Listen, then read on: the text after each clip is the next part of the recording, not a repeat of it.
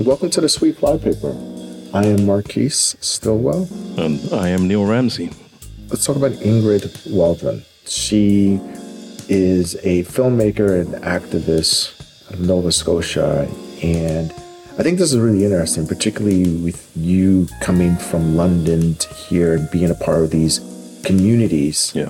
I think that she, on our conversation, really speaks to the fact that this can happen anywhere around the world, right? I mean, these challenges around particularly environmental justice issues, um, it's not just acute in, say, traditional areas of where Black people have gathered, say in the United States on the coast, but even in places like Nova Scotia, um, and I'm sure places like London as well. Absolutely. I mean, you just mentioned and you said like we're traditionally, but when it comes to things like environment, climate change, or even disease, they don't just affect traditionally. Yeah. You know, from traveling as well, you know, you travel vastly throughout the world, which is, I think, one of the greatest educators there is. What we discover is that a lot of these problems or these issues, whatever you want to label it as such, are universal in them themselves, but how they present could be looking quite different. And that racism is shown or manifests in different ways. Environmental racism, climates are different, places are different, you know, uh, cold versus, so for instance, I'm in Miami, right? So when you talk about environmental justice, it's often talking about sea level rise, right? Right. But if you're looking at other places, it could be another conversation. It could be cold. It could be ice. It could be those various things. And I think it's really interesting in that Nova Scotia, some of it might be similar because when I, maybe not so much now, but when I first got here, the questions, these places are very foreign. Yeah. And the landscapes are very foreign unless you've been there, as particularly as a person of color. You know, what does it look like and where are they? And they're not always the hubs as, you know, and the stories of places that are traditionally known as having large populations. So just because the population is smaller, so for instance, in the UK, in England, it's 3% black population. London will be higher because we like cities. Yes, um, we do. but anyhow, yeah, that's. Uh, I think her perspective will be not similar, but in the degree of being maybe a non-traditional in terms of general knowledge or experiences. Yeah, I'm super excited for everyone to hear Ingrid. And so, without further ado, Ingrid Waldron. So it's so wonderful to have you here and um, excited to have this conversation. I know that you may say that not too many people outside of Canada know about you, but I would disagree. I think that the work that you're doing is magnificent and these are global issues mm-hmm. seen at local levels and we really appreciate your work. So, for people who may not know you, Dr. Ingrid, give us a sense of the work. We're coming at this somewhat from a design standpoint, but also understanding a lot of the science behind it, as well as the social justice around this as well. And so, would love for you just to give a take on what you believe your work is and how you approach it. I think in general, um, my work focuses on what we call the social cultural and environmental determinants of health.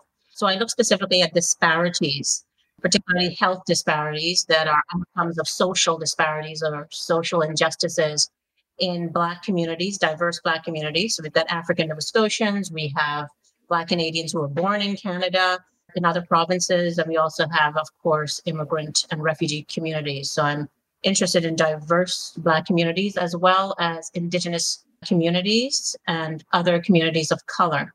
And what we know in, in the United States and in Canada is that racialized communities, those who are not white, tend to have higher rates of certain illnesses like high blood pressure. And certainly we see this with COVID as well. They're disproportionately exposed to COVID. Um, higher rates in many cases of mental illness and suicide, substance dependence, etc. So that in general is what I'm interested in looking at. How do some of the social, political, economic, and environmental factors impact on the health and mental health of racialized communities and how do we address those issues through community based research, creative knowledge sharing and dissemination, policy, legislation, activism, and civil disobedience. So that's it in totality. But I, of course, have a very specific focus on environmental racism. That's been my work since 2012 that I would say has gotten the most attention because we are increasingly interested yeah. in climate change issues and environmental issues. I've seen over the past eight years since I've been doing this project that the young people that connect with me, those are the issues that they're most concerned about. Definitely. Give me a sense of your story, just a little bit of where you came from and then how this is applied to the work and your thinking. Well, I, I was born in Montreal and did my graduate degree, my PhD at the University of Toronto, and also a master's degree in England at the University of London.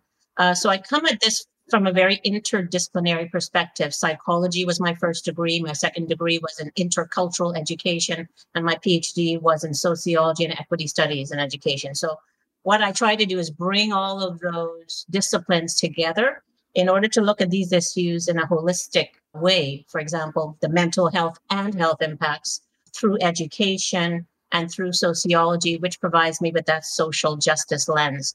I'm particularly interested in how people interact with institutions. And I also have a very specific interest now in space and race, hmm. uh, because it's only in the past few years that I realized that this framework of the racialization of space or space and race actually provides me with a really important lens to look at how all types of inequalities impact people and what's going on in various spaces and places where we live, work, and play. So I've increasingly become much more interested in planning issues, particularly public infrastructure inequalities right. that we see in African Nova Scotian communities that tend to be in rural communities, right? So we have a unique Black community in Nova Scotia that's very different from Toronto and Montreal. In Toronto and Montreal, primarily Caribbean people uh, go to urban centers because they're looking for jobs. In Nova Scotia, what we have is a 300 year old Black community that is primarily in rural areas. So that kind of urban rural divide is interesting to me because in the past I primarily at urban spaces. Yeah. As we know, when you get to rural spaces, they lack so many things.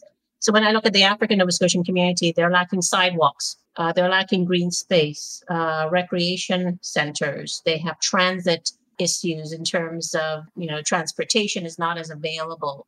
Uh, their medical clinics may shut down early, so they have a lot of inequalities on top of being low income and racialized. So I've been able to, I, I, would say over the past five years, broaden my lens a bit by incorporating not just health and not just sociology and education, but also planning and space yeah. and gentrification and yeah that's why the spatial piece when i was looking at your work is very intriguing because i think it's a different way of even interpreting some of the issues that we talk about in regards to gentrification.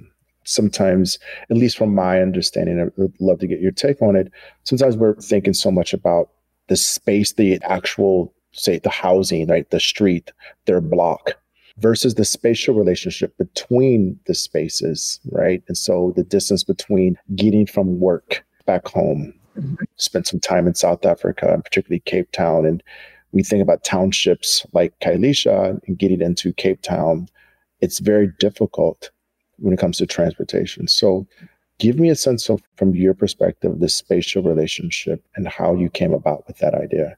Well, I guess I can give you some perspective just kind of using the north end of Halifax as a case study. Okay.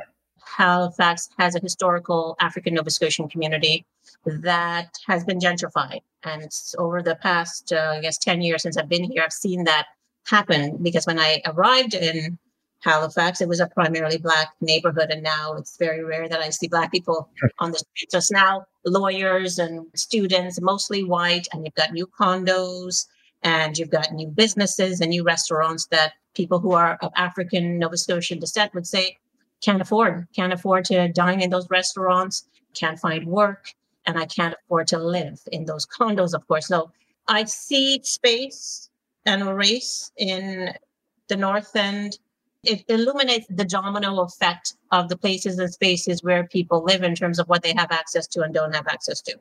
So in the North End, people would say, well, we don't have an organic food store or healthy food stores. We have to go all the way to the south end of Halifax in order to do our grocery shopping. But in order to get there, we need good transportation, but we don't have a bus system that gets us there.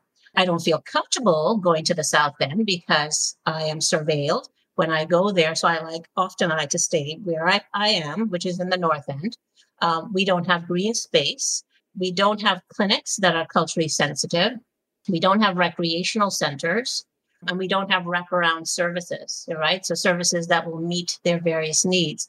So in many ways, the North End is a microcosm of this issue of race and place.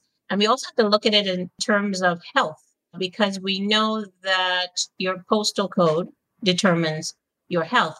These issues I just described access to healthy, nutritious foods, access to reliable transportation, access to good health care, access to green space. These are built environment issues that are health issues. Right. Right. And we often see health issues as internal, genetic, biological issues.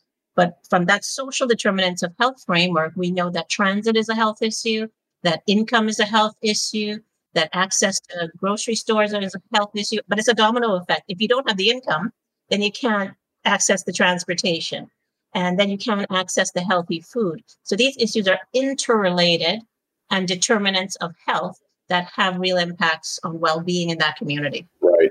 And you know what's what's also interesting in listening to is also the the mental health aspect. And Michelle Obama got some flack years ago when she said this was the first time she um, ever felt American, right? That she was, she was so proud. There was a moment that she was really proud of. And a lot of people didn't understand what she was saying. But as a Black American, I get it because I don't always see my face represented. And the changing neighborhoods, when you talk about gentrification, it's not just about you know losing housing, losing jobs, losing ability to afford. It's also that mental health side that when you walk into spaces that no longer familiar, you don't see your face and you don't feel safe. Mm-hmm. Talk a little bit about that from the Canadian side and what does it mean to be Canadian? Do you consider yourself Canadian? I consider myself to be a Black Canadian because I was born in Montreal. However, my West Indian heritage is very strong. My parents are from Trinidad. And I think a lot of Black Canadians would say that in my age range, I think the younger Black Canadians in their 20s will feel perhaps a little bit more Black Canadian than I would. But I often refer back to my West Indian heritage. If somebody asks me about myself, I always kind of hark back to the West Indian heritage because I feel that there's much more flavor, I guess. Right. Yeah. Yeah. Do you think there, there's a divide within generation when it comes to aspects of that as it pertains to mental health and how they see themselves? Yes. You know, I find that Black Canadians and African Nova Scotians are using the term intergenerational trauma a lot, which is often used in the United States as well. And I think that has a lot to do with where you are born. I think, for example, of African Nova Scotians who have been here for 300 years, they've seen the kind of ongoing oppression handed down in their community for over 300 years. And that has present day impacts in the community that has to do with the fact that they don't see themselves in the systems here, but they fare worse, I would say, in the social structures here than other Black Canadians and other provinces. Uh, there's a particular kind of oppression, mm-hmm. systemic racism that they face that I would say that other Black Canadians and other provinces don't face. And that has everything to do with the fact that they've been excluded from various social systems. They don't see themselves represented. They're constantly fighting to have healthcare professionals that look like them. And that's certainly the case with other Black Canadians and other provinces, but not to the extent that I see it here. So they've made small strides, I think, over the years in Nova Scotia because it's such a persistent form of inequality here that I don't think I've seen anywhere else. I think not seeing yourself represented. And I would say that that's a concern that African Americans have, but the African American culture is so strong, right, all over the world. Yeah. It's interesting to hear that. Yeah, in some ways, I guess outside in, because for me, I do see some of the fragments. Um, you know, when you think of cities like Detroit Memphis, other cities where we've lost a lot of that, the power structure within, you know, not having any representation, whether, you know, at the government level, not seeing Black doctors and Black teachers anymore. So those are some of the things that I that have really disrupted our neighborhoods and what it feels like here to be dealing with those things, which I feel like there's some similarities as there. But I, I, I hear you. I think that because you see a lot of African Americans on TV, some people are shocked to hear that we still only represent 12, 13% of the population. Mm-hmm. I go, oh, I thought there was 20, 30%. Um, and I don't know what, what is the percentage in Canada? Oh, that's a good question. I don't even know. Right mean, I guess I would assume that it's probably lower. No, it's significantly lower, yes. And in Halifax, uh, Black population is 2% of the population. Wow. Yeah. So, how, when it comes to when you question your government, I know that you've been a part of some legislation changes that government has acknowledged, you know, um, was it the bill C230 yeah. bill? What are you hearing for the way forward? Do you feel like there is a positive way forward in introducing these bills and other legislative changes? I think there's a way forward. I think what's kind of different between Canada and the United States is you probably know that we have this kind of reticence to admit to racism here. Yeah. Right? To the states and we say they're, you know, they're racist, we're not. Right. So there's a denial of racism in Canada that I know in some pockets in the United States that's the case as well, but not to this extent. In Canada, we we pretend, or I say others pretend that racism doesn't exist here because they see images from the United States and then they compare themselves to the United States. We very much have subtle forms of racism, systemic racism in Canada. So the denial of racism in Canada actually makes it much more difficult than I would say in the United States to have some of these issues addressed, systemic inequalities. With respect to the bill mm-hmm. that was put forward on environmental racism, it was put forward initially in 2015 as Bill 111 and it never got passed into law. It did go to second reading. And now this iteration is a federal bill. The first bill in 2015 was a provincial bill. This is federal bill for all of Canada. It was introduced this year, and the politician who I developed that bill with is very hopeful that it would go to second reading and eventually become legislation. Can you explain? Can you give us a little bit more what that bill what's in it that you're, you're hoping to see? It's an environmental racism bill that is asking the government uh, in Canada to address cases of environmental racism across Canada, particularly as it impacts Indigenous communities and other racialized communities. We have kind of a pattern of putting polluting industries or pipelines through Indigenous communities in Canada, across Canada. And it would ask the government to set up a tribunal in order to look at that, to address the issue, to consider issues around reparations, mm. to consider the health impacts, to consider payment. Um, well, reparations is part of that, but making sure that some of these communities have financial compensation from the losses. So it's a pretty complete bill that would ask the government to consider these issues in a way that it didn't in the past and to center the voices of communities that are most impacted, which tends not to happen. Uh, so we decided that racism, having an environmental racism bill rather than simply an environmental justice bill, but pointing specifically to racism, illuminates the fact, the reality that racialized communities are more harmed by environmental racism. Right. Would this start to impact policies around placement of, say, biohazardous contamination, dump, trash? Mm-hmm. Is that the hope that there's new legislation around how they allow that to happen? Yes, for decades we've seen a spatial patterning mm-hmm. of landfills, pulp and paper mills, waste dumps of all kinds in primarily Black and Indigenous communities.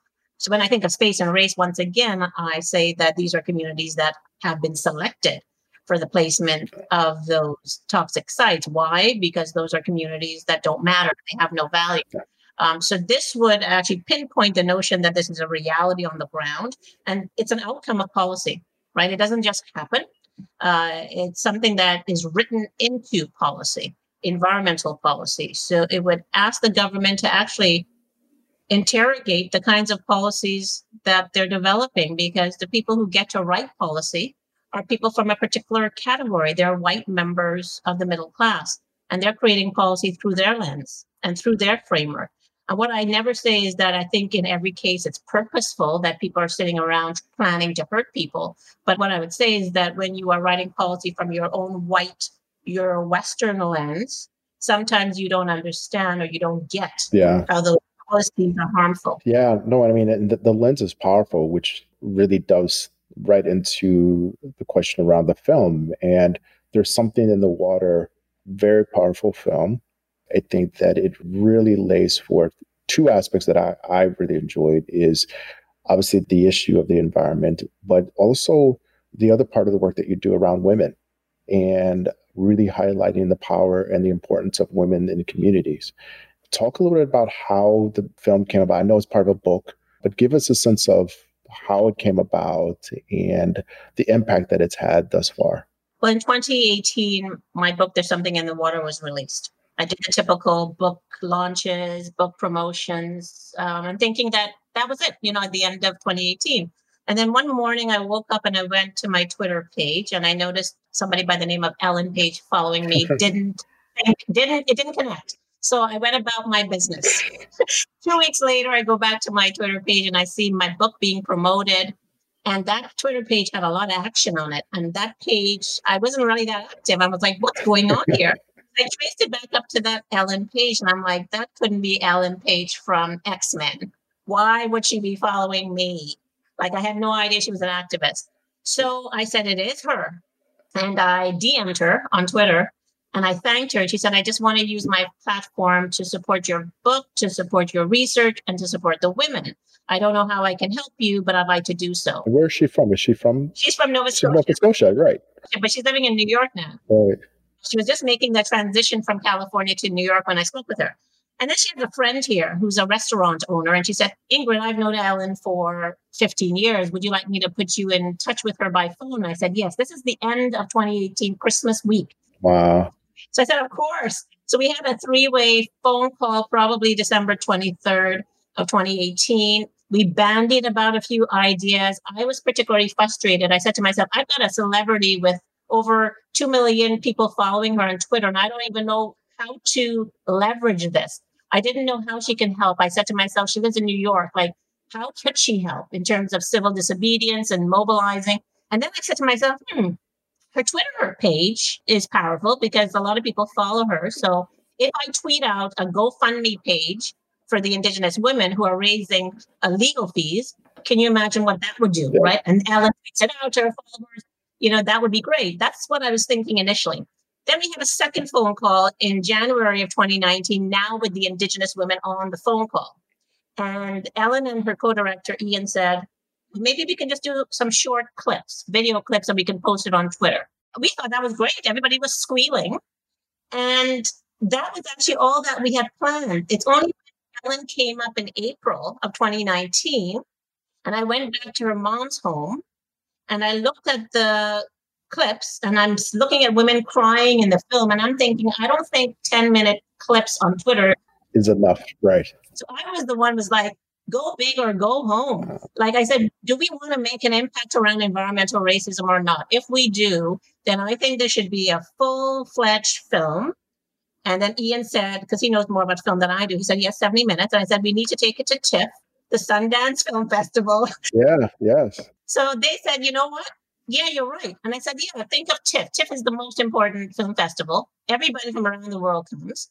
And everybody's going to get to see this. They're going to learn about Nova Scotia, about Canada. And if we truly want to inspire people and to make some type of change in some way, I think we need to focus on TIFF. And Cameron Bailey, who's the head of TIFF, uh, told us when the deadline is. We barely made it. Yeah, no, it's tough. I mean, we do films, and you, that was a fast turn. I don't know how you were able to turn it that fast. Speaking to somebody recently, he told I should have known this. He said, actually, if you're just a regular filmmaker and nobody, you don't get in anymore because big stars are submitting oh. films and they want to. I didn't know that really, but it's pretty. It's the reality, right? Because they're looking to make money.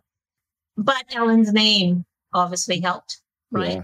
Yeah. She was a fast turnaround, and he said, "You guys got in."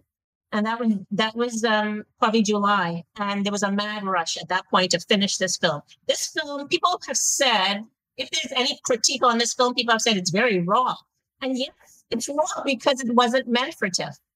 Right, right. Last minute, so I'm kind of amazed at the actually very good reaction, fantastic reaction. Yeah, there are a few comments that said it's so raw. Yeah. The amount of emails and Instagram posts and Twitter posts from people all over the world saying to me, I'm so inspired by this film. I'm so inspired by the women in this film has been overwhelming. Wow. What's been the impact? I mean, it's been just such a, a short amount of time. Have you seen, you know, because I know we, I, funny enough, we also released a film. We were supposed to be on the road as well. And then COVID happens. So I'm assuming as well, like, you haven't been able to get out and promote and do the screenings. So, what have you been able to do, and how have you been pushing the film? Well, we did because we did Toronto International Film Festival in September of last year. We did the Atlantic Film Festival, which is a film festival in Halifax. We were invited to Vancouver, but we didn't go. We did film festivals in Ontario. Got it. And we did the Halifax Black Film Festival. This is a new film festival here in Halifax. Nice. So we did it, and we did a lot of promotion in Hollywood Reporter, Los Angeles Times, Time Magazine. Like the promotion was a blitz wow. because of Ellen. So we didn't really need to do any more. And then we got to Netflix. Um, in terms of the impact, beyond just the fact that it inspires people, I truly feel partly that the fact that all of a sudden the mill that was pumping wastewater into Boat Harbor since 1967, it closed. Wow. At the end of 2019, the mill has to close. This is a mill awesome. that has been pumping wastewater into the indigenous community of Pictou Landing First Nation since 1967. Why all of a sudden did he see the film? Why all of a sudden did he announce last year, just before Christmas, that the mill will close? So that's one major achievement when you think about the fact that 40 years, right? Yes. Another issue is you saw Louise Delisle and Shelburne in the film, the African Nova Scotian woman. Ellen was kind enough to pay for the well. Wow. She was talking about the well in the film, and we didn't uh, release that information in the film, but Ellen agreed to pay for a well in the south of Shelburne, which is the Black community, as they have never been on town water, which is part of the inequality beyond environmental racism, the fact that the Black community is on well water, which is more likely to be contaminated, and the white community gets to enjoy municipal water is just a blatant form of inequality. But Ellen said to me when she actually was filming in April, she said, Ingrid, you know what? I think I'm going to pay for a well. And I said, Ellen, you've done enough. You, you, I said, no, don't do it. She said, yeah, yeah, yeah, I'm, I'm going to pay for a well. I had to keep that under wraps from the community. then we found out, of course, and then it was all in the press here because I wanted it to be in the press because I thought she's so kind. And she's paying for what is it, over twenty three thousand dollars for that well, and then she's paying for the annual maintenance. So that's another achievement. Awesome. Congratulations. And then one is that the indigenous community of Sipekne'katik got their appeal approved by the judge in April of this year. They have always said that proper consultations have not been done with them, that Alton Gas is planning to put a brine discharge pipeline in the Shubenacadie River.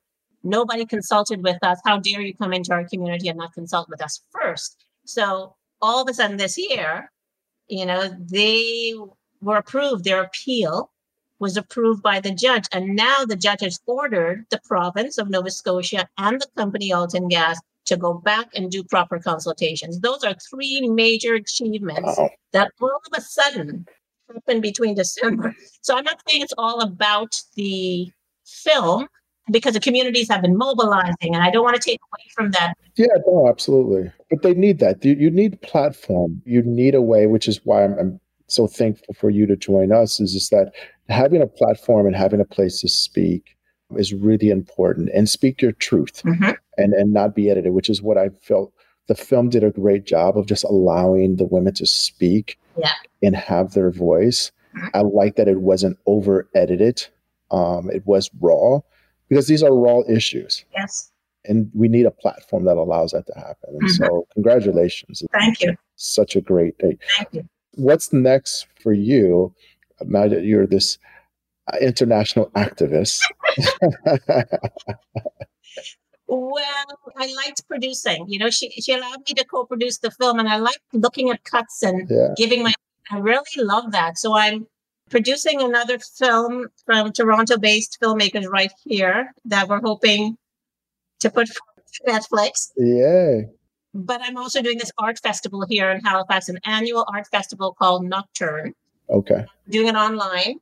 And I'm curating a project on environmental racism that would bring together the women that you saw in the film, uh, bring together multimedia, so audio, video, photographs, art, and bring together performers, dancers, musicians to tell the story of environmental racism in Nova Scotia. So I'm very excited because I always like to use creative and innovative media. Oh, that's amazing. Yeah. So I'm really excited.